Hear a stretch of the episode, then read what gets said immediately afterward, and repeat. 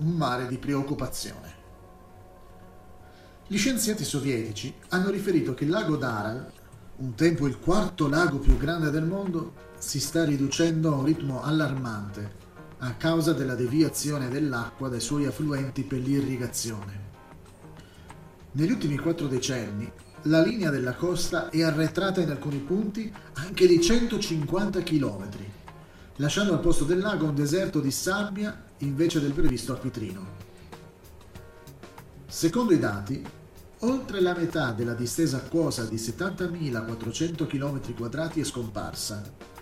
Tanto è vero che oggi la superficie copre solo 17.160 km2.